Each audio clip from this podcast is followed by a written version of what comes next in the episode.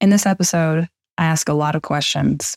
It gets a little philosophical, and you'll even get to meet my soulmate. Actually, you'll meet a few. I'm Riley, and you're listening to Everything But Love. Everything But Love. A story about the year I spent falling in love or trying to figure out how. Listen in on the uncomfortable questions I ask myself and others about what it means to be truly ready for love and at peace in its pursuit. After releasing the last episode, a wise friend reached out and said, You know, Riley, for the most part, I've agreed with what you've said and shared on the podcast so far. But this last episode, you know, just it just didn't sit right. I don't think you should change for anyone else. You are exactly who you need to be to meet the love of your life. And first, I really appreciate what he said. And I thought about whether I agreed with it or not. And the answer is kind of complicated, similar to how I've been feeling about this podcast in general, you know, this love project that I started. Because around this time last year, when I was doing this self work and writing that list and collecting those expanders or role models and, you know, crafting this internal vision board, I was simultaneously wondering whether it was really going to make a difference or if it was maybe just a way that I was distracting myself from something. Now I question what writing about all of this is doing. Is it helpful? Is it productive? Is it another distraction? I'm still not really sure. But it has given me an interesting vantage point to consider what drives me or any of us to make changes or to work on ourselves. You know, what shouldn't we seek to change? And how can we tell if we're working on the right thing? And when will we know when to stop? And on one hand, I can hear someone say, you need to accept and love who you are, and the right person will find you. And maybe that's true. And I hear another voice saying, you know, you'll never regret bettering yourself because our partners are our mirrors. And then my own voice interjects to double check. You know, is there any harm that's going to come from me making this change? Am I hurting myself or another person? And if this change or experiment doesn't amount to something, will I still have found the process worthwhile? Because even though I don't expect that I can control when or how I fall in love next, the benefit that I believe I gain from these self growth experiments is a more tempered sense of self. If a dreamy partner comes along, that is a bonus. So now that I've convinced myself to keep going, I couldn't help but wonder about another existential idea that a lot of people don't seem to be too sure about soulmates. Because if you believe that there is just one soulmate out there destined for each of us, that we will just meet one day no matter what, then you probably just tell me to stop messing around with these experiments because it's all out of my hands, anyways. So that's what I wanted to talk about next. Do I believe in soulmates? Do you? And how do I know when I found that person? So I thought I would ask people with some actual experience, two friends, well, three friends, uh, one couple, and another person who just recently got married. Uh, I, I really liked the interaction of these stories because, you know, this one friend I actually just really recently watched get married and love love them as a couple. And the other friends have been married now for a few years, and I was also at their wedding. Um, so I feel like it gives a really nice kind of range of someone who is like freshly out of that or still in that love bubble and newly married, and then a couple who's actually like gone through some trials and tribulations and how they reflect on the idea of soulmates. So Enjoy.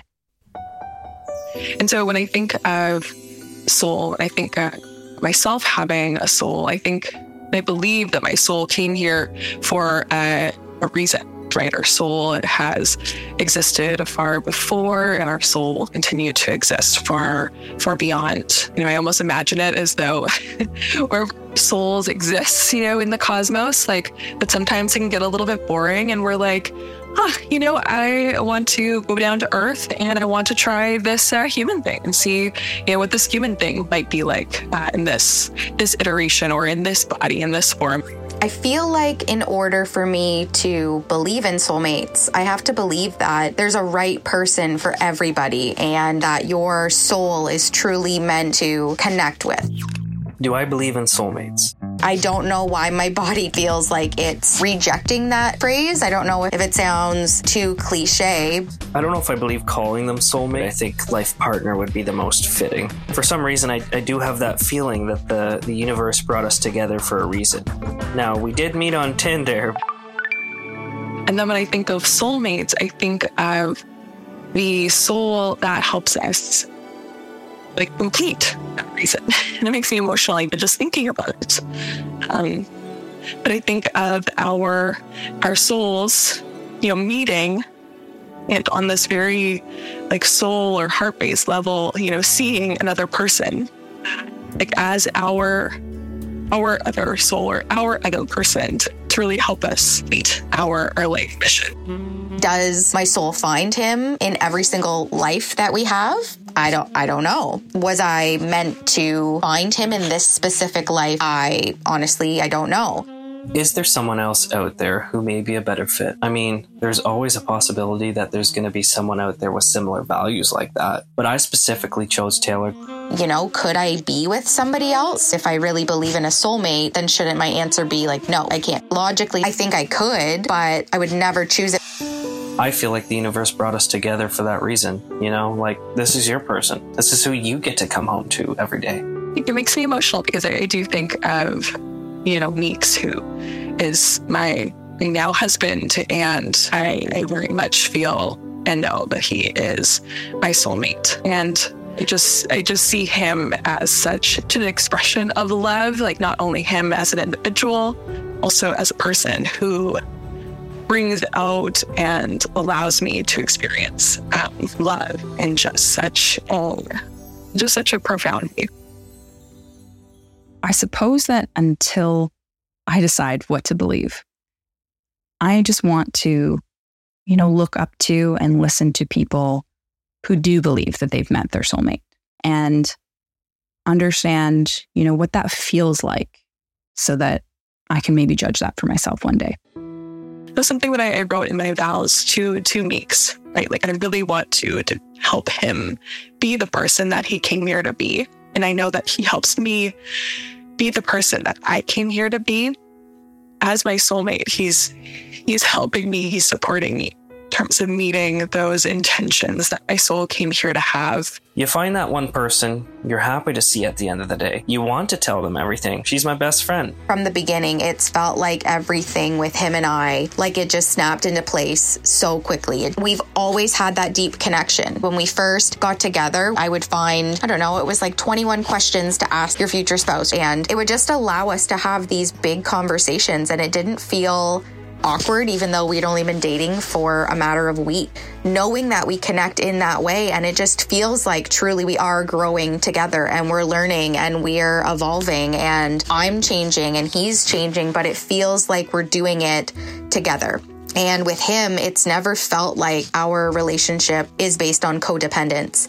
And I was worried about that when we first got together because we both just wanted to do everything together. Every couple has fights, but we went a really long time without having any arguments or fights. We were just happy enjoying each other's company, going on trips, going to wineries. We just enjoyed life. We had people coming up to us in the mall going, You guys look so happy, just walking around in a mall, doing our own thing. It's cliche, but there's just a spark there between Taylor and I that I can't explain it. I think the one part that bothers me about the phrase soulmate is just that cliche of they're your soulmate and you need to be with them and I need to like everything about them and they're perfect. By no means does that mean that I absolutely love everything about him because I still am fairly shut down talking about certain things, and that's where Taylor comes in. She pushes me to be a better person and opens up my eyes to things that I may not even realize I'm doing. But we both continue to choose the other person no matter what. I'm on his team, and it's my job to try to understand and help him. That's just a support network we have. She's always there for me. She's always my person. She's always on my team. We want to give each other everything, you know? We're all in. Dealing with a mom who went through a cancer battle, having a child, having multiple surgeries, multiple health issues. The thought of going through that with anybody else, it's almost laughable. I truly believe that he is the one that I was meant to be with for all of those things. It was meant to be him. I needed him in those moments. I continue to love my wife, Taylor, more and more every day. We continue to grow as a couple. We have a beautiful baby girl now and a beautiful dog. A perfect life. That's not meant to come off as conceited. I should phrase it. We have the perfect life for me and my family. We've created our version of the perfect life. How does it feel to be with my soulmate? It feels settled. And it's not because, oh, well, you're married. Oh, well, you have a baby. So, of course, it feels settled. No. I think a really good example of that was my wedding day. I'm the most emotional person ever. I read a nice letter from one of my kids at school and I cry. I watch a video of somebody else's wedding that I literally found on the internet. I'm crying. But on the day that most people would argue is the biggest day of your life, I didn't cry. Not one tear felt extremely calm. It felt like standing up there with him, that was where I was meant to be. That was where I belonged. We call each other exit buddies. If anybody's ever seen Finding Nemo, she's my exit buddy for life, and I love her very much. In that room full of a million people, he is the one that I'm going to choose. I don't want to be with anybody else. I don't want to think about anybody else. He's just, he's it. And what do you believe? That there's no use in trying to change something that's fated? That we are the ship and not the sailor? Obviously, this is deeply personal, and I'm not ready to give up the idea that I can influence the course of my life if for no better reason than I have five more episodes to write. But while I'm not sure if I believe there's only one human out there that will be my soulmate in this lifetime, I do believe that the type of love described and felt by those that relate to that word is something worth believing in. And perhaps it was fate that the clue I was handed to the next step of my journey was given to me by a friend who, in my opinion, around this time last year met a soulmate right in front of me. That interaction I had tonight was how I want to feel. Yeah. Sitting there looking at the two, you're going, You didn't even give me the warning. You, you knew. oh you, got, you got to make it happen. You got to. This was recorded on a night that I merged two of my worlds together. I connected two friends from different parts of my life, different kind of timelines, really. And for the first time, you know, they met. And I honestly felt like I watched sparks fly. And there was this beautiful kind of connection happening between them, as if they were talking into a mirror.